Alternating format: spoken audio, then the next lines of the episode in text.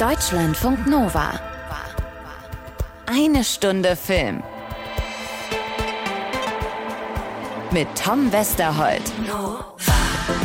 Und dazu eine alte Schwedin siehst du erholt aus, Anna Wollner, nur wenige Zentimeter von mir entfernt. Du musst gar nicht so schleimen. Ich habe vergessen, dir eine Zimtschnecke mitzubringen, beziehungsweise ich hatte noch eine, aber die wurde gestern auf dem Flug von einem Zweijährigen vertilgt. So, da wüsste ich aber gerne, wer so frech war, dich einer Zimtschnecke zu berauben. Ich habe allerdings so eine Ahnung. So sitzen wir hier, jeden Dienstag, nur wenige Zentimeter voneinander entfernt in unserer kleinen Deutschlandfunk Nova Hobbit-Höhle. Mehr können wir uns halt einfach nicht leisten. Ich habe mich gefragt, ob wir den Leuten direkt sagen sollen, was wir heute alles nicht schaffen werden. Das ist auch mal eine gute Idee anzufangen und kleiner Spoiler, es ist viel. Ja, also ich habe zum Beispiel auch noch so nebenbei die zweite Staffel von Die Discounter auf Amazon Prime weggebinged. Fand ich mindestens so lustig wie Staffel 1. Die Folgen sind ja immer alle nur so 20 Minuten. Also wirklich bester B-Movie-Serien-Shit. Bitte gerne gucken, wenn ihr die erste Staffel mochtet. Und ich habe auch noch jetzt die Tage Die Schwimmerinnen auf Netflix geguckt. Das ist ein Film nach einer wahren Geschichte über zwei Flüchtlingsschwestern aus Syrien. Beide erfolgreiche Schwimmerinnen in ihrem Land, gerade erst 17 und 19 Jahre alt. Und die jüngere wird dann nach der Flucht äh, hier in Berlin von einem von Matthias Schweighöfer gespielten deutschen Schwimmtrainer ins olympische Refugee-Team der Spiele 2016 in Rio gecoacht. Ähm, zerfasert so ein bisschen am Ende der Film, aber diese Fluchtgeschichte, also wirklich das volle Programm mit überladenem, sinkendem Schlauchboot, wochenlangem Fußmarsch entlang der Bahngleise, Schleppern und LKW-Ladefläche, das ist wirklich alles sehr drastisch und hat mich gekriegt. Also auch bitte gucken. Ich finde, wir sollten jetzt mal dazu übergehen, äh, worüber wir sprechen. Äh, also nicht das, was wir nicht machen, sondern das, was wir machen. Da würde ich dann für diese Woche äh, das Stichwort Reduktion auch gleich als Schlagwort ausgeben. Ähm, wir haben auch zwei Gäste heute zu zwei sehr reduzierten Filmen. Emily Artef ist bei uns, siebenfach Lola-Gewinnerin vom Deutschen Filmpreis 2018. Jetzt mit ihrem neuen, sehr reduzierten, sehr ruhigen Drama Mehr denn je im Kino. Und dazu Albrecht Schuch, auch heute bei uns, dreifach Lola-Gewinner. Ab Donnerstag wieder im Kino im neuen Film von Thomas Stuber, Die stillen Trabanten. Sollen wir mit dem einfach anfangen? Sehr gerne. Dann machen wir das. Hallo, Allzeit. Haben Sie ja auch ohne Schwein? Ohne Schwein. Na klar. Warte mal. Nimmst einen Burger. Burger? Da ist ohne Schwein? Ah, nee, klar, das ist ja halbe halbe. Halb Rind, halb Schwein. Ein guter Burger, aber. Machen wir ein Steak-Sandwich 9-11? Steak-Sandwich 9-11. Was? Kleiner Spaß. Ein Kollege meint natürlich unser Steak-Sandwich New York. Weißes Rinderfilet. Nimmst du das?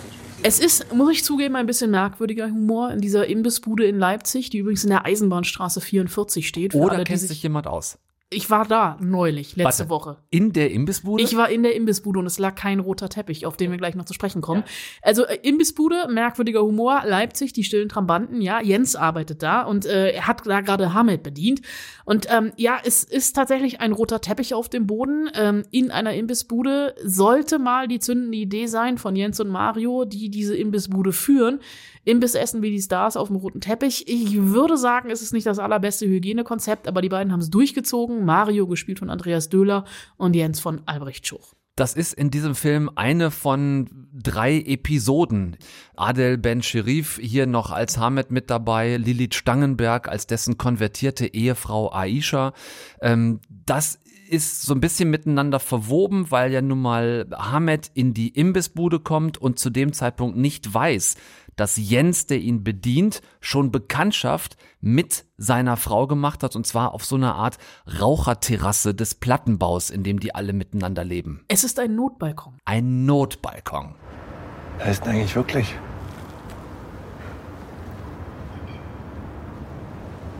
Aisha, weißt du doch.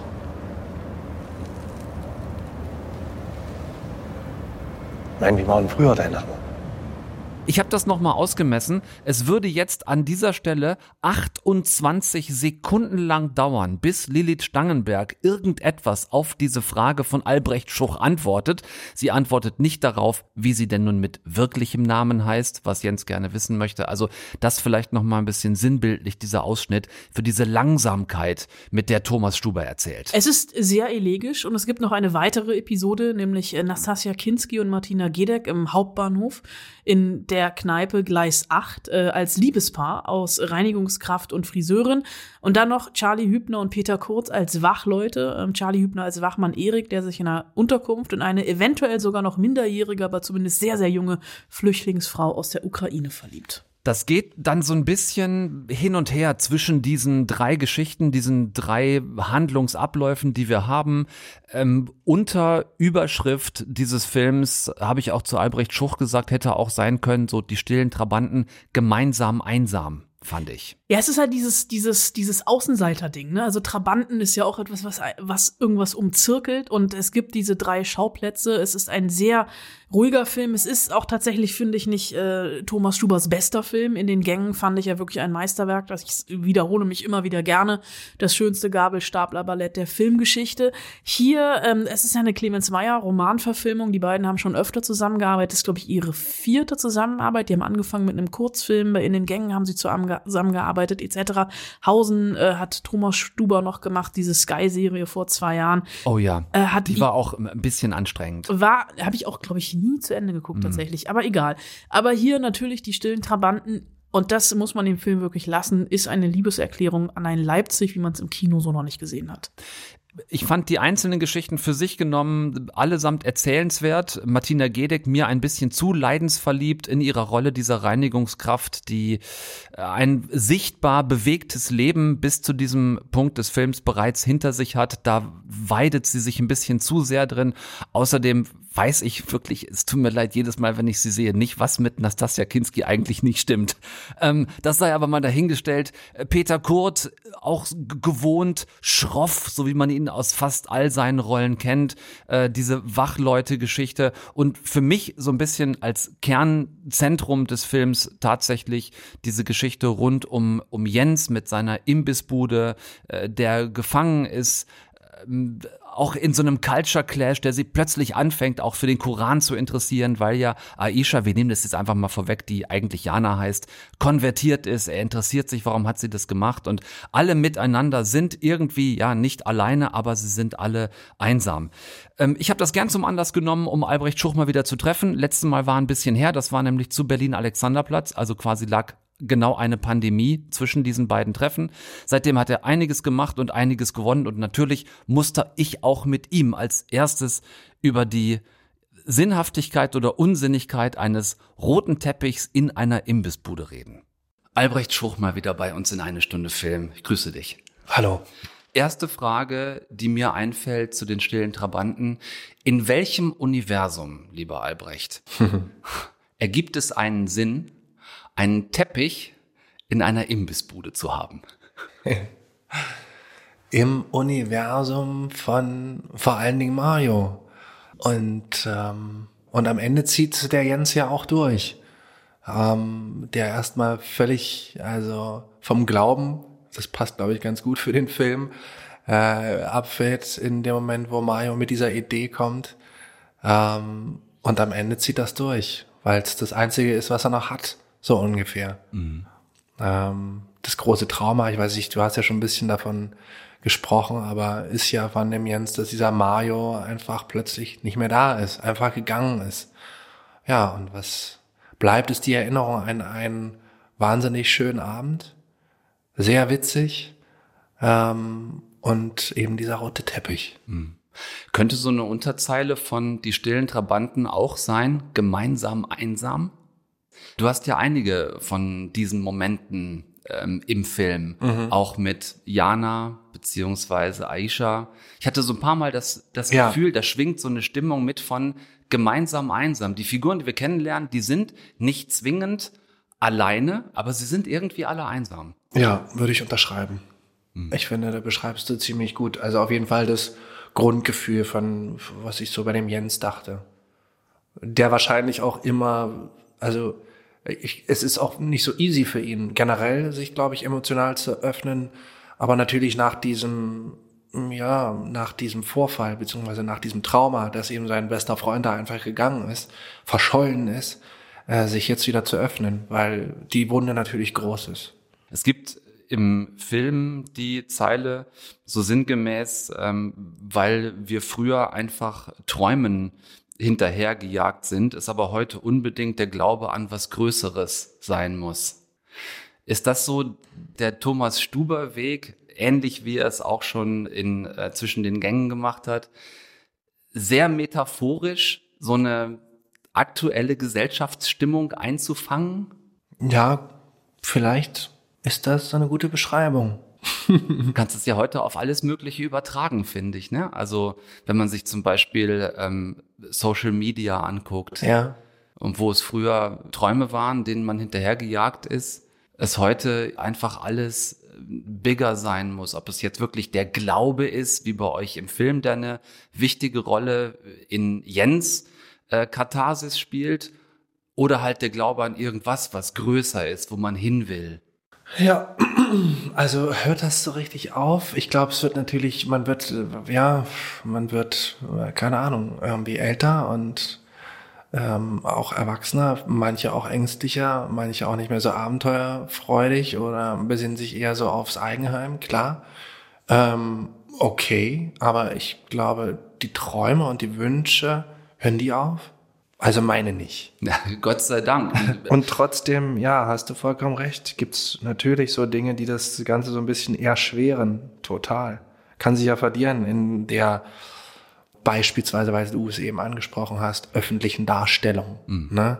Wie das irgendwie alle mittlerweile machen können und wie das die meisten auch tun. ja. Und das ist natürlich, ähm, äh, das hat, ich glaube, mit, ja, mit, mit, mit dem Leben eines Traums irgendwie im seltensten Fall was zu tun. So, weil es ist ja nicht ein, ein, ein, ein Losleben, sondern es ist es ein kontrolliertes Präsentieren einer Optimalvorstellung von dir selbst. Und das ist, das, also ich glaube, das hat mehr Potenzial, traurig zu machen, als ähm, Träume vor sich in Luft aufgehen zu sehen. Was auch deshalb etwas ist, an dem du so gut wie nicht teilnimmst, diese Form der öffentlichen Darstellung. Ja. War das eine Frage, Entschuldigung? Also, also mir hilft es auf jeden Fall. Ich sehe es halt, ich beschäftige mich ja damit. Ich sage ja nicht, es ist einfach nur Scheiße oder so, sondern ich, also ich sehe wie, es gibt keinen Kollegen, keine Kollegin, die irgendwie sagen, es ist, macht total Spaß. Es ist total cool. Sondern alle sagen, boah, hey, so gut, dass du es nicht machst. Respekt. Ja. Es gibt keinen, der mir sagen kann, warum er es wirklich macht. Ich glaube, das ist auch mit, mit Angst behaftet, mit Angst nicht vorzukommen, weil es vielleicht so einen Druck gibt, indirekt, man muss das auch tun, um gesehen zu werden. Aber äh, manchmal gibt es auch einfach Gründe, die Leute verdienen damit ihr Geld. Und deswegen habe ich nicht das Recht, darüber zu urteilen. Das muss jeder für sich entscheiden. Aber ich weiß, was es für Gefahren gibt. Und das, also das ist bei der persönlichen Entwicklung, also da sind wir erstmal nur am Anfang und endet aber bei dem Ausleben der Kunst, meiner Meinung nach. Und das ist eine meiner größten Ängste. Das ist eben so, ja, wenn man sich so toll präsentiert in nur den ähm, feinen Momenten oder mal allen Mu- Mut zusammennimmt und dann vielleicht aber auch noch aus ja, berechnend dann doch mal eine Schwäche oder eine, ein Krankheitsbild droppt. Also jeder soll das machen, wie er will, aber es ist besser, das nicht so über diese Plattform zu tun, glaube ich. Aber es gibt ja auch viele, die können das. Ich kann es total unterschreiben. Also äh, Die können mir, das trennen oder so, ja. mir ging es selbst im Kleinen, in Anführungszeichen so, mit weitaus weniger Aufmerksamkeit, als das bei euch der Fall ist. Aber ich habe vor mm, zwei, drei Monaten, das ist noch nicht so lange her, tatsächlich auch alle ähm, Social-Media-Accounts, die ich hatte, gelöscht und komme damit fantastisch zurecht. Also habe das Gefühl, dass es mich regelrecht befreit und ich auch diese Bindung, diese zeitliche Bindung nicht mehr habe, achtmal am Tag nachzugucken, was ist da passiert. Also auch wieder, wie in eurem Film, etwas hinterher zu jachtern die ganze Zeit, was man für vermeintlich größer hält, aber ja auch letzten Endes gar nicht genau weiß, warum eigentlich. Ja, ich mache das halt beruflich, ne? Also ich habe mich entschieden, das beruflich, aber rein beruflich halt Genau, das ist ja was anderes. zu lassen, so. Und trotzdem verstehe ich diesen, also verstehe ich diesen Reiz, da irgendwie mehr und größer und weiter und mehr zahlen und dann kriegst du vielleicht irgendwie einen Vertrag mit irgendwie keine Ahnung was für einer Klamottenfirma oder einem Autofirma oder und dann kriegst du auch noch Geld und wirst bezahlt irgendwie und nicht zu wenig, wenn eine bestimmte also die Versuchung ist ja riesig. So, aber ich glaube, wenn man ihr widersteht, ist man glücklicher. Mhm. Ich, ja, ich glaube fest daran. Es geht im Film auch um so Fragen wie Herkunft, Heimat, äh, Veränderung, die damit einhergeht. Sind das Begriffe, mit denen du was für dich anfangen kannst? Heimat, Herkunft? Hat das eine Bedeutung für dich? Ist das an Orte gebunden in deinem Leben? Mm, ich, ich rede dann immer von einer Heimat, weil es gibt so mehrere Orte, also auf jeden Fall zwei, äh, drei würde ich sagen, an denen ich mich zu Hause fühle, so. Also, wo es, wo es ein Gefühl von Geborgenheit gibt, wo ich ähm, ganz ich sein kann, wo keine Performance stattfindet, ähm, wo ich mich zurückziehen kann. Ähm, und wo, ja, wo ich mich so auch, keine Ahnung, wo, ja, wo ich Kraft tanken kann. Ja, vielleicht das noch. Ähm, und, und, und Herkunft ist natürlich immer wieder ein, ein Thema, wenn es um die Erarbeitung meiner Rollen geht. So. Weil ein bestimmtes Sujet, ein bestimmter Ort, bestimmte Umstände ähm, ja prägend sind. So, und dazu gehört eben auch ja, die Herkunft. Ich erinnere mich sehr gut an die Vermessung der Welt. Du zusammen mit Florian David Fitz. Das war so mein äh, Entdeckungsmoment von Albrecht Schuch. Dann kamen auch damals schon äh, eine Menge weitere äh, tolle Filme, egal ob das jetzt Kino war oder ob das Fernsehen war. Trotzdem hatte ich das Gefühl, es war relativ plötzlich 2018 und dann war da Bad Banks und dann war da Systemsprenger und dann war da Berlin Alexanderplatz und dann war da Fabian oder der Gang vor die Hunde und dann war da die Schachnovelle und dann war Funeral for a Dog und dann war da Lieber Thomas und dann war da im Westen nichts Neues und jetzt ist da äh, die stillen Trabanten. Das ist bei dir manchmal schwer zu kapieren, was du in so verhältnismäßig kurzer Zeit alles an großartigen Stoffen und Rollen gespielt hast. Ich weiß doch jetzt nicht, was ich dazu sagen soll. Wie, wie soll ich das erklären? Ich kann, kann das nicht erklären. So eine Draufsicht habe ich dann irgendwie doch nicht. Ich kann nur sagen, ja, wenn ich das so höre, wenn du das so runterrasselst, ist es schon ein Brett. Das ist schon, ja, das sind einfach sehr ähm, intensive und beruflich glücklich machende Erfahrungen gewesen. Punkt aus. So ich glaube, was wir uns da manchmal äh, fragen, also alle, die halt nicht du sind, alle, die nur von außen auf dich schauen können und deine Arbeit mögen und schätzen, ist so ein Verstehen wollen, sind das so Dinge, die dir ähm, aus deinem Gefühl heraus passiert sind? Siehst du da selbst eine ordentliche Portion Glück, die du hattest, zur richtigen Zeit auch ein richtiges Angebot äh, bekommen zu haben? Oder wie viel Anteil ist da auch ein Setzen aufs richtige Pferd, sich von vornherein nur für bestimmte Stoffe zu interessieren und halt auch nicht, nicht alles anzunehmen, was da kommt? Das ist, glaube ich, so der Wunsch, den man manchmal hat, wenn man von außen drauf guckt, das verstehen zu wollen. Ja, ist doch immer so. Wenn man das dann so von außen und nach einer bestimmten Zeit, dann liest sich das so runter, wie als wenn da gar nicht irgendwie als hätte der auch zu Hause gesessen, ein Däumchen gedreht und das kommt so rein und er sagt sofort, nee, ja, nee, ja, ja, ja, nee. Und so ist es natürlich nicht. Ich bin der größte Entscheidungskasper irgendwie, den es gibt. Ähm, und ich habe natürlich auch extrem viele zu, also was heißt Neins erfahren. Ne? So ist zu unbekannt, äh, ist zu klein, habe ich auch schon gehört, ist zu groß, habe ich auch schon gehört ähm, ist leider blauäugig, ist leider so und so und so und das und das. So auch dieses überheblich übergriffige oder, oder diese falschen Ausreden, was auch immer. Und zum Thema Entscheidung, also ich, ja, das haben wir schon gut gemacht, meine Agentin und ich, ist einfach so. Und da hat sie mich auch krass unterstützt und auch ausgehalten. Und da haben auch andere mich ausgehalten, die vielleicht gewartet haben äh, über Monate teilweise. Also Berlin-Alexanderplatz habe ich nach einem halben Jahr zugesagt und war ähm, kurz vorher noch dabei, das wieder abzusagen. Fast. weil ich ziemlich lange krank war nach Systemsprenger und dann überhaupt keine Kraft hatte für so einen, also für so einen Psychokasper da wie den Reinhold irgendwie das irgendwie zu wuppen. Und dann hat mir Bohan aber auch hat auch ausgehalten, würde ich es mal nennen, zu sagen, gut, also wir hätten dann noch einen Monat, lass mal die Tage jetzt proben, auch wenn du kaputt bist. Und ich gebe dir die Möglichkeit, dann noch rauszugehen. So, also es gab viele Menschen auch, die ich nach Vorbesprechung mit meiner Agentin, ey, lass uns einfach die Karten auf den Tisch legen, so und so sieht's aus, ähm, die das trotzdem auch ausgehalten haben. Ne? Das ist nicht alles nur auf unseren Mist oder auf meinen Mist gewachsen. Und äh, das war auch immer nicht immer nur schön, so, ne? auch wenn die dann ähm, äh, ja vermeintlich tolle Dinger da am Ende rausgekommen sind oder so. Ähm, ich bin froh, dass ich darüber stolz sein kann. Das konnte ich früher nicht. Ich habe mir früher so, ich weiß nicht, woher das kommt. Ich glaube, das hat auch ein bisschen was mit meinem, ähm, ja, ja, weiß nicht, dem Umfeld, in dem ich groß geworden bin, zu tun. Da gab es manche, die so sich nicht getraut haben, stolz auf das zu sein, was sie erreicht haben, was sie tun. Und nicht ehrlich zu sagen, ey, das habe ich gut gemacht. Und sich dabei gleich fühlen wie, keine Ahnung, der Amerikaner, der sowieso immer alles geil findet, was die anderen machen und sich selber fühlt. Ich glaube, vielleicht kommt, ich, ich habe keine Ahnung, woher das kommt.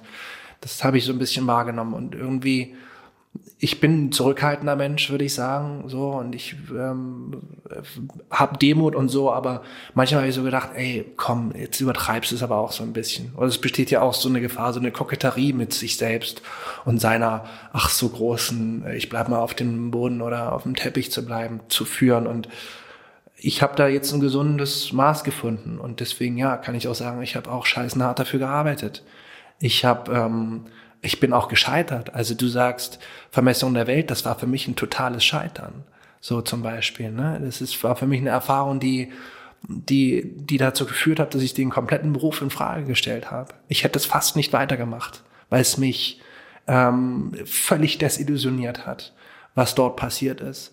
Und ähm, wie das am Ende, was da am Ende rausgekommen ist, was meine Rolle betrifft. Okay. Mhm. Ähm, aber während der Erarbeitung, da gab es einfach so viele Dinge, wo ich dachte, wenn das so ist im Vergleich zum Theater, Leute, dann bin ich jetzt mal schnell weg. Ja, ich sag's jetzt so witzig, aber das war das zur war Zeit, als du, als du am Maxim Gorki Parade genau, warst, ne? genau, genau. Und das hat mir auch, ich glaube, so ein bisschen den Arsch gerettet, würde ich sagen, weil ich konnte wieder wo reintauchen und mich weiter ablenken und ähm, habe danach irgendwie anderthalb oder zwei Jahre nichts gedreht, nichts angenommen, weil ich ja so ein kleines Trauma weg hatte, wovon ich aber heute, also ja, das sagt man dann immer wieder in dieser Draufschau, ich möchte es nicht missen. Ich brauchte diese Erfahrung, um über so vieles klar zu werden. Was brauche ich? Was fordere ich ein? Was verteidige ich? Wofür stehe ich? Wer bin ich? Was, was, was, was kann mir passieren? Was und so weiter. Das war am Ende dann auch mit einer der prägendsten und wichtigsten Erfahrungen. Stiller Trabant oder einsamer Wolf oder Nachtschattengewächs, ähm, ein Suchender zu sein, muss ja nicht automatisch gleich was Schlimmes oder irgendwie Deprimierendes sein. Wie ist es bei dir? Suchst du gerne? Ja. Die Suche ist schon was, was mich auch auf jeden Fall auf, ausmacht. Manchmal gehe ich mir damit aber auch richtig gut auf den Zeiger. Also weil ich die Dinge auch gerne zerdenken kann, so. Hm. Ähm, also, und dann nicht schlafe und so. Und das auch mal für, für eine Woche, also wo ich dann sehr schlecht schlafe. Nur durchs Denken. Wo dann teilweise so ein Brummen losgeht. Ähm, wie wenn so eine, wenn man an so eine Musikanlage so ein AUX-Kabel angeschlossen hat Ja. und das Volume auf ganz laut gedreht hat und, Und das andere Ende vom Kabel anfasst. Genau. Und dann gibt's ja dieses Brummen. Ja, genau. Oh Mann, und äh, so eine Töne bin ich imstande, mir durchs Denken. Also es fängt dann richtig quasi an zu rauchen, wenn man will. Ähm, also das verbinde ich jetzt auch mit Suche. So, ne? Es gibt natürlich noch ja, andere Möglichkeiten zu suchen. Dann ist die letzte Frage für heute, was möchtest du denn gerne als nächstes finden?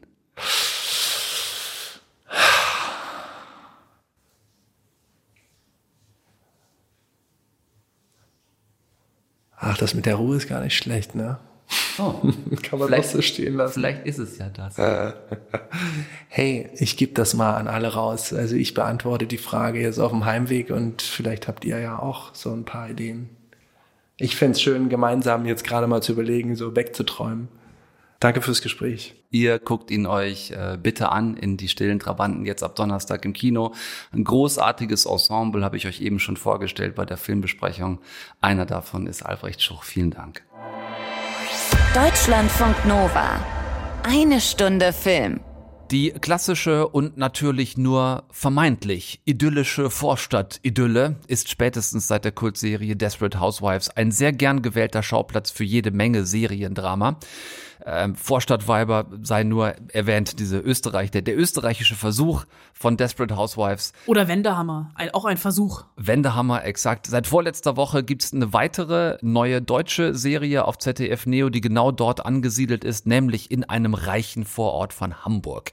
Irgendwo an der Elbe, so ein Vorort, in dem die Welt noch in Ordnung zu sein scheint. Hamburg-Bullabü, vermute ich. Ähm, Neuland heißt die sechsteilige Serie und Anna Vorstadt als Idylle alleine ist einigermaßen langweilig. Wir wissen, wovon wir reden. Ja, Was? Vorstadt-Idylle Kreuzberg. Ja, Vorstadtidylle Bonn. Ähm, was für ein Drama rund um wen und was zieht denn hier auf? Es gibt Drama auf mehreren Ebenen, denn sonst wäre es ja auch natürlich langweilig. Es gibt einmal das offensichtliche, vordergründige Drama und das ist nämlich das Verschwinden einer Frau. Alexandra, Buchhändlerin, soweit so gut, Mutter zweier Kinder, auch so weit so gut, von einem Tag auf den anderen einfach weg. Soweit nicht so gut. Zwei Wochen jetzt. Jeden Tag weniger Hoffnung. Wann kommt Ihre Schwester an? Schön, euch wiederzusehen. Frau Holt? Erland Jeros, Jugendamt. Ich werde nicht bleiben. Wir müssen eine Lösung für Lea und Zoe finden. Warum bist du überhaupt gekommen? Wie, ja, so, ich würde sagen, wie so eine Art Alien kommt in diese Szenerie Karen. Das ist die Schwester der verschwundenen Alexandra. Und diese Karen ist Bundeswehrsoldatin in Mali, ähm, ist selbst schwer traumatisiert, suchtkrank, also alkohol- und tablettenabhängig äh, und nach eigener Aussage alles andere als geeignet, um sich äh, um zwei pubertierende Teenager zu kümmern. Aber das muss sie, weil ja ihre Schwester weg ist, erstmal tun und das Ganze dann noch in der Vorstadt. Und mit diesem Vorstadtleben kann sie so gar nichts anfangen. Das ist einigermaßen nachvollziehbar und das Verschwinden von Alexandra vermutlich das eine, das offensichtliche Drama. Was für Konflikte schwelen da jetzt aber noch so drumherum vor sich hin? Es geht in Neuland so ein bisschen darum, perfekt sein zu wollen, ne? Also perfektes Vorstadt-Idyll, wo du wirklich gefühlt am Samstag mit der Nagelschere den Rasen stutzt. Äh, Und dieses Neuland taucht ein in die Mitte der Gesellschaft oder besser gesagt in das Milieu, das sich für die Mitte der Gesellschaft hält. Es ist eine schöne, perfekte Welt. Ähm, Sünfleet an der Elbe heißt übrigens dieser Hamburger Vorort. Sag ich doch, Bullabü. Fiktiv. Oder Bullabü, ja. Es ist aber natürlich, sonst wäre es ja langweilig, eine Welt, die Risse hat. Nach außen hin ist alles perfekt. Die Villen sind äh, wunderschön mit Designermöbeln eingerichtet. Die SUVs sind groß und die Gärten sind wegen der Nagelschere am Samstag gepflegt. Ordentlich geschützt. Und die, die sich das nicht leisten können, in der Villa zu wohnen, haben immerhin eine schöne Altbauwohnung abbekommen. Und es ist tatsächlich eine Serie über äh, dich und mich, über optimierte Mittelstandskinder. Du meinst über die Verwöhnungsverwahrlosten. Ja, äh, so, wo der Lebensweg von den Eltern ähm, vorgeschrieben ist. Also sie sind alle so um die 40, ne? Und wir, jemand weicht von diesem perfekten Lebensweg ab. Ähm, es gibt Gewalt an der Schule und da steht im Mittelpunkt ein syrischer Flüchtlingsjunge, dem die Schuld in die Schuhe geschoben werden soll. Wer war das? Jeder hat's gesehen. Nur keiner hat mir geholfen. Sie müssen was unternehmen. Er stört den Unterricht, er stiehlt und jetzt verprügelt er auch noch unsere Kinder. Ravi muss weg. Das Opfer schweigt, der Täter leugnet keine Zeugen. Hängen wir ihn auf? Ja, und da kommen wir dann auch schon zum moralischen Dilemma. Sami, der syrische Junge, fungiert nämlich so ein bisschen als Spiegelbild der ach so liberalen Eltern, die sich einsetzen für Flüchtlinge. Es gibt einen Jugendamtsmitarbeiter, der sich eigentlich um die beiden Kinder der Verschwundenen kümmern soll und der fasst das mal treffend ganz gut zusammen.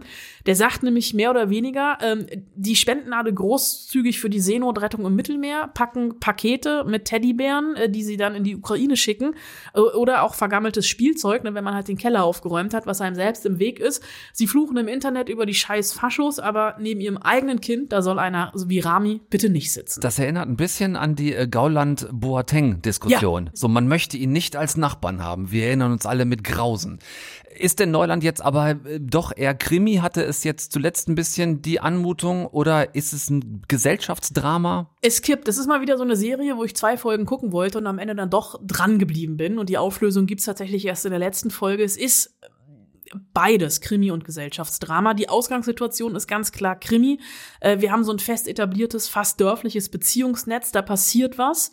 Äh, Da fehlt nämlich plötzlich jemand und dieses Beziehungsnetz äh, bekommt Risse und es verschiebt sich alles.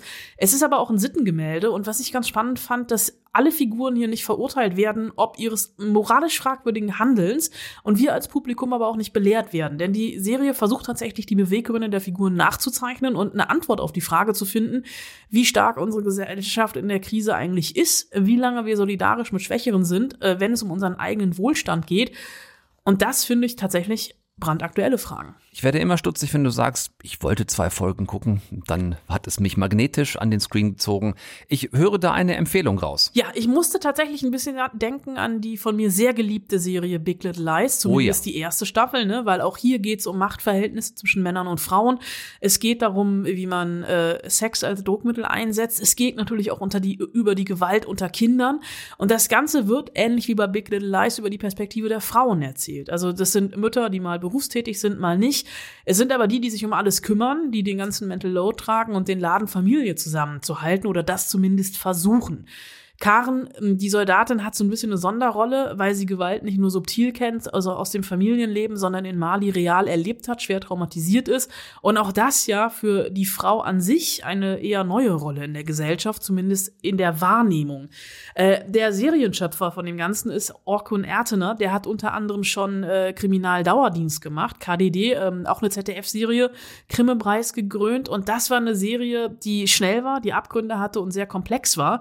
Und ähm, das kann man auf Neuland eigentlich komplett übertragen. Es gibt Abgründe, sie ist komplex, sie ergreift keine Partei und schafft es, also zumindest für mich, den Spannungsbogen bis zum Schluss zu halten. Die Ausstrahlung im linearen Fernsehen, die ist äh, für Weihnachten vorgesehen im ZDF, aber alle sechs Folgen Neuland sind ja auch in der ZDF Mediathek. Da seid ihr dann also einigermaßen schnell mit durch und schafft es auch noch rechtzeitig zurück ins Kino zu Helene und Mathieu aus Bordeaux gespielt von Vicky Kriebs und Gaspard Uliel. Bei denen herrscht ab Filmsekunde eins eine wirklich spürbar bedrückte Stimmung. Als Zuschauer wissen wir erst gar nicht genau warum. Helene kann sich nicht zu einer Party aufraffen, zu der die beiden eingeladen sind. Und dann doch dort angekommen, eiern alle irgendwie um sie herum. Eine Freundin traut sich beispielsweise nicht laut zu erzählen, dass sie schwanger ist und äh, sobald Helene irgendwo um die Ecke kommt, verstummt eigentlich jedes fröhliche Gespräch. Ich tippe mal vorsichtig auf Fehlgeburt oder Kind verloren. Das war ganz genau auch meine Vermutung, die ich hatte, stimmt dann aber nicht. Ähm, Helene, gerade mal 33, ist an einer extrem seltenen Lungenfibrose erkrankt und die endet oft innerhalb von ja, drei bis maximal fünf Jahren nach Ausbruch tödlich. Äh, Die Präambel hier im Film ist, Mathieu ist fast schon überinformiert äh, und also regelrecht besessen vom Thema Lungentransplantation und schleppt Elen so von Spezialist zu Spezialist. Ähm, er stellt dort die Fragen und äh, nimmt auch die Antworten an, während sie meist eher so daneben sitzt und äh, wenn sie mal eine eigene Idee zu ihrer Krankheit, zu ihrer Situation hat, dann passiert das hier. Ich möchte gern nach Norwegen. Norwegen. Warum Norwegen? Wegen der Luft und der Natur. Diese Landschaft hat mich schon immer fasziniert. Ich musste schon immer daran denken in letzter Zeit. Außerdem sagt Dr. Girotto, ich muss mal wieder raus. Ähm, verstehe. Ich werde mal mit Gerard reden. Weißt du noch, letztes Jahr? Anne hat mich vertreten. Das hat wirklich gut funktioniert. Ja, das war eben nicht das, was Elen gesagt oder gefragt hat, nämlich nicht, ob äh, Mathieu sie begleiten kann, sondern sie will nach Norwegen. Sie will Ruhe und sie will vor allem auch Abstand. Ich überlege gerade, wie man das nennen könnte. So eine Art von Mansplaining in Richtung Gesundheit. Vielleicht Mans Health Planning? Es wirkt ein bisschen so. Wobei ähm, schon relativ klar zu spüren ist, Mathieu will sie hier gar nicht unbedingt äh, bevormunden oder alles besser wissen. Ähm, er will sie halt wirklich einfach nicht verlieren. Also du merkst auch, wie er Angst hat, dass sie in absehbarer Zeit an dieser Krankheit stirbt. Und ist dabei halt der Typ, der halt voll auf Kämpfen und auf alle Möglichkeiten ausloten setzt, während wir beim Zuschauen merken, Elaine will das eventuell gar nicht und fängt jetzt im Rahmen dieser tödlichen Erkrankung an, zum ersten Mal im Leben vielleicht sogar, für Selbstbestimmung und für Eigenverantwortung einzustehen. Sie reist dann alleine nach Norwegen und was da dann passiert, was sie dort erlebt, das müsst ihr euch ab Donnerstag im Kino angucken. Du hast eben schon gesagt, auch so ein stiller Film wie die stillen Trabanten eben. Wie trägt er sich durch die zwei Stunden? Ähm, mit derselben Klingt vielleicht komisch in dem Zusammenhang des ernsten Themas, aber mit derselben Leichtigkeit der Bilder, wie Emily Artef das schon in drei Tage in Quiberon gemacht hat. Da war sie ja auch mit der Kamera immer ganz nah bei Marie Bäumer als Romy Schneider, aber nie aufdringlich, also nie so, dass sie ihre Figuren mit der Kamera in eine Ecke drängt. Das macht sie hier genauso. Sie lässt Vicky Kriebs als Elaine ganz viel Raum zum Spielen, äh, die diese Zerrissenheit auch, ähm, ja natürlich keine Todessehnsucht zu haben. Die Frau will auch nicht sterben, aber sie will halt auch nicht um jeden Preis, um vielleicht eine nur kurze Lebensverlängerung kämpfen müssen, nur weil andere das von ihr erwarten. Äh, das spielt Vicky Kriebs mit ganz viel Ruhe und diese Ruhe lässt ihr Emily Artef. Ähm, es ist eine ganz spannende, mitreißende und natürlich auch manchmal beklemmende Reise. Sehr kleiner Cast, ist mit großem Aufwand, das war schwierig damals, nämlich in Norwegen im Lockdown gedreht worden. Die sind fast gar nicht ins Land gekommen, weil die Auflagen so krass waren. Ja, und dann der ganze Dreh auch noch gefolgt äh, von einem wahren, echten Schicksalsschlag. Ja, ich bin eben kurz hellhörig geworden. Du hast nämlich äh, Gaspar Uliel eben angesprochen, der Elansmann Mathieu spielt. Der hat den fertigen Film gar nicht mehr sehen können, oder? Nee, leider nein. Äh, Im Winter nach dem Dreh hatte Uliel mit gerade mal 37 Jahren einen schweren Skiunfall, ähm, an dessen Folgen er einige Tage später dann auch verstorben ist. Auch darüber habe ich mit Emily gesprochen und mich vor allem einfach sehr gefreut, sie nach so einem kurzen Treffen äh, backstage beim Filmpreis 2018, du kennst das, äh, wir kriegen dann immer so die Gewinner, Gewinnerinnen vorgeführt und dann hat man so drei Minuten Zeit, denen zu gratulieren und eine Frage zu stellen. Und da jetzt mal einfach ein bisschen mehr Zeit mit ihr zu haben, um in Ruhe sprechen zu können, äh, das war schön. Emily Atef bei uns zu Gast in eine Stunde Film. Ich grüße dich sehr herzlich. Hallo, hallo, ich freue mich sehr. Es ist natürlich eine neue Story dieses Mal, ganz klar. Ich habe aber durchaus ähm, Parallelen entdeckt, über die ich gerne mit dir reden würde, ähm, weil es wieder ein Film ist, der auf sehr wenige Figuren reduziert ist ähm, also ganz deutlich wieder character-driven, nicht plot-driven. Was reizt dich grundsätzlich an dieser Art des Filmemachens? Ähm, ich, ich suche ja immer äh, in, in den Geschichten. Also ich mache die ja auch für mich. Ne? Äh, ich, ich schreibe die und ich suche eine Antwort ja? oft an Fragen, die ich habe. Ähm, und da benutze ich die Figuren dafür.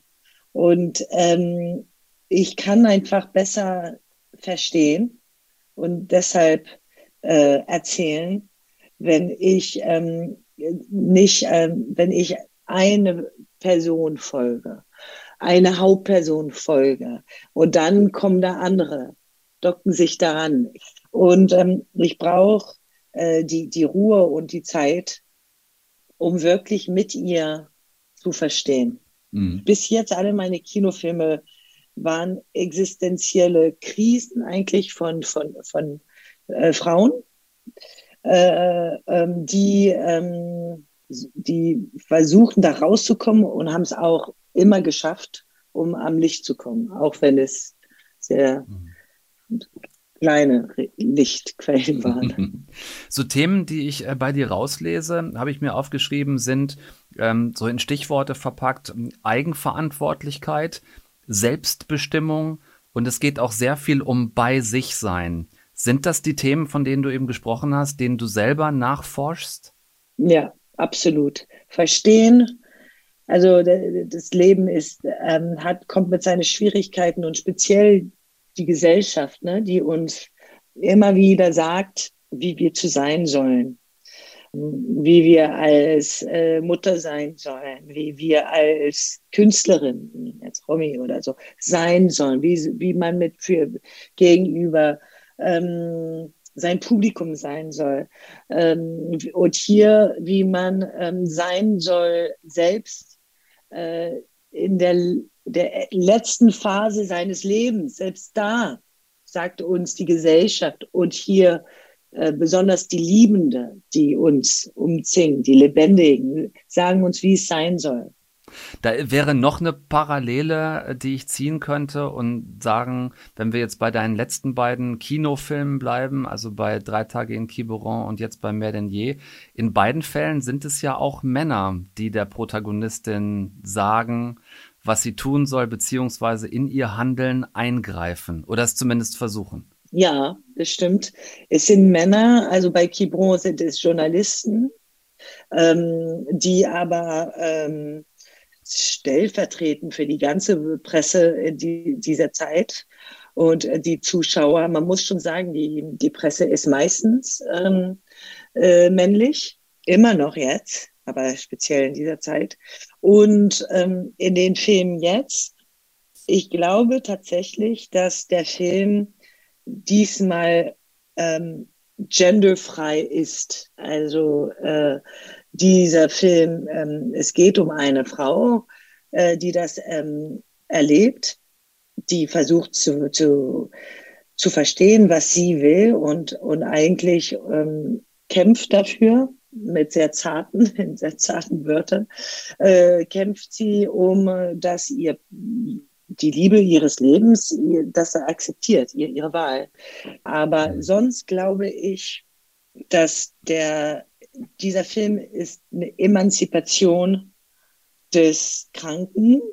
Ja. Und aber genauso könnte es die Emanzipation des Menschen und wir werden alle da sein hm. des Menschen, das am Ende seine Zeit auf dieser Erde ist.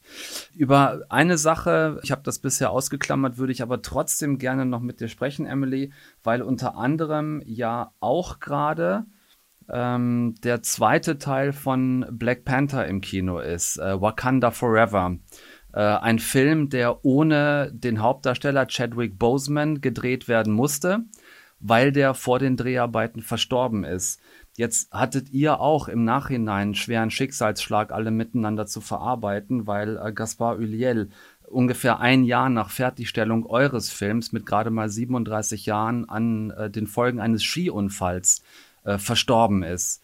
Ähm, aber das wäre ein Jahr, ein Jahr wäre irgendwie noch weniger tragisch. Es war, ich war noch im Schnitt, als er verstorben ist. Ich sollte okay. ihn drei Wochen später sehen und da sollte er die Synchronaufnahmen machen für den Film, ja. Ach Gott, dann war es also, dann war es noch viel näher dran. Es war noch viel näher, es war noch viel gewalttätiger, äh, weil meine Schnittmeisterin Sandy Bompard aus Frankreich, wir waren in Berlin, um den Film zu schneiden und man muss sich das so vorstellen, wenn, wenn, wenn meine Schnittmeisterin und Regisseurin einen Schnitt schneiden, also speziell sie, sie kannte ihn ja gar nicht, aber man ist so unendlich nah an den Schauspielern für Monate. Das, das ist immer so sehr, sehr, sehr befremdend für die Schnittmeister und die Schauspieler, die die Schnittmeister gar nicht kennen und dann die sich so in der in der Premiere begegnen, weil die Schnittmeister jedem Atemzug diesen Schauspieler kennt. Weil man weiß ganz genau, schneidet man dann da gleich nach diesem Atemzug oder sollen wir, warten wir noch einen Atemzug? Ne? Und dann auf einmal, und man sieht so einen lebendigen Schauspieler, der 37 ist, der andere Filme gerade gemacht hat, der gerade dabei war, eine Serie zu sehen, oder auf einmal ist er weg. Man hat ihn einfach weggenommen. Und das ist sehr, sehr gewalttätig. Das ist sehr, also noch natürlich tausendmal mehr für seine Familie, Freunde, sechsjähriger Sohn. Ähm, und die Regisseure, die haben, die ganz viele Filme mit ihm gemacht haben. Ich habe nur einen gemacht, aber es war so wahnsinnig schön, mit ihm zu arbeiten. Er ist, er ist ganz toll in den Filmen. Er ist ein ganz toller Kollege äh, für Vicky Krebs. Ähm, und einfach ein ganz toller Mensch für das ganze Team. Und wir waren, es war noch äh, Corona-Zeit und in Norwegen waren sie sehr, sehr streng mit uns. Ähm, die, die, haben nur sieben Menschen von meinem Team dort erlaubt mhm. und drei, meine drei Schauspieler, das war's. Mhm. Und sonst mussten wir ausgehen mit die Norweger, die wir finden konnten, aber die meisten wollten ja auch wieder drehen. Insofern war das, also wir waren eine ganz kleine Familie dort für einen Monat äh, in ein Land, wo da keine Sekunde Dunkelheit ist, in der Mitte von der pursten Natur und es war einfach äh, wie Ferien. Es war ganz toll. Jetzt haben wir über Norwegen gesprochen, äh, über Frankreich natürlich auch schon. Bordeaux hast du gesagt. Wir beide sitzen gerade in Berlin, während wir reden. Ähm, da bist du geboren. Damals hieß es noch Westberlin, als, als du da geboren bist. Ähm, mit, mit sieben Jahren bist du mit deiner Familie in die USA. Mit 13 ging es dann weiter nach Frankreich und jetzt bist du, glaube ich, seit Anfang der 2000er wieder in Berlin. Ja. Ähm, was, was sagst du selbst über dich? Bist du Berlinerin? Bist du doch eher Französin oder auch irgendwie Amerikanerin? Also ich bin, ähm, ich würde sagen, Europäerin.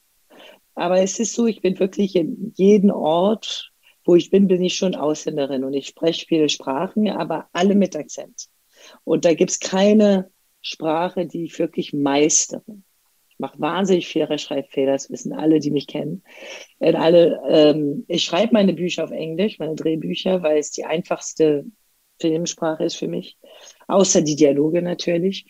Die hast du in Französisch geschrieben? Die habe ich natürlich in Französisch geschrieben. Mit Lars mhm. haben wir auf Englisch geschrieben. Mhm, okay. ähm, und, äh, und dann wird es alles übersetzt.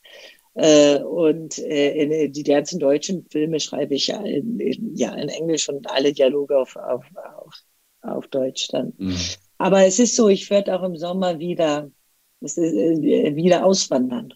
Mhm. Ich, ich, ich ziehe mit meiner Familie, wir ziehen nach, äh, nach Amerika zurück tatsächlich. Okay. Um, ähm, weil mein Vater 86 wird, immer noch ein Workaholic. Er baut, er Ingenieur baut wie der Wahnsinn, aber wo wir fühlen halt, obwohl er fast unsterblich wirkt, ähm, es ist halt nicht so und wir sind so weit weg immer ja. und wir verstehen uns so gut, dass wir dachten, das ist einfach doof. Ja. Äh, lass uns doch, wo er noch so fit ist oder so, noch ein bisschen Zeit miteinander verbringen und und ich muss zugeben, ich habe auch Lust, dass meine Tochter was ich erlebt hatte, immer, es war nicht immer einfach als Kind, weil es oft war, in eine andere, ein anderen Land mit einer anderen Sprache zu gehen, akzeptiert zu werden, die Code zu verstehen. Aber es hat mir auch sehr, sehr viel gebracht als Mensch. Und ich habe auch Lust, dass sie das hat, mhm. dass sie das mal erlebt. Also für eine Weile, mal sehen. Ja. Das klingt nach einem sehr spannenden Vorhaben. Äh, jetzt ab Donnerstag ist mehr denn je in den Kinos. Ihr geht da bitte auf jeden Fall rein. Schaut euch eine großartige Vicky Kriebs an und einen ganz tollen Gaspar Uliel. Ich danke dir sehr für deine Zeit und für deinen Besuch in eine Stunde Film. Emily Artef zu Gast bei uns. Mehr denn je ab Donnerstag im Kino. Vielen Dank. Vielen Dank, vielen Dank. Ja.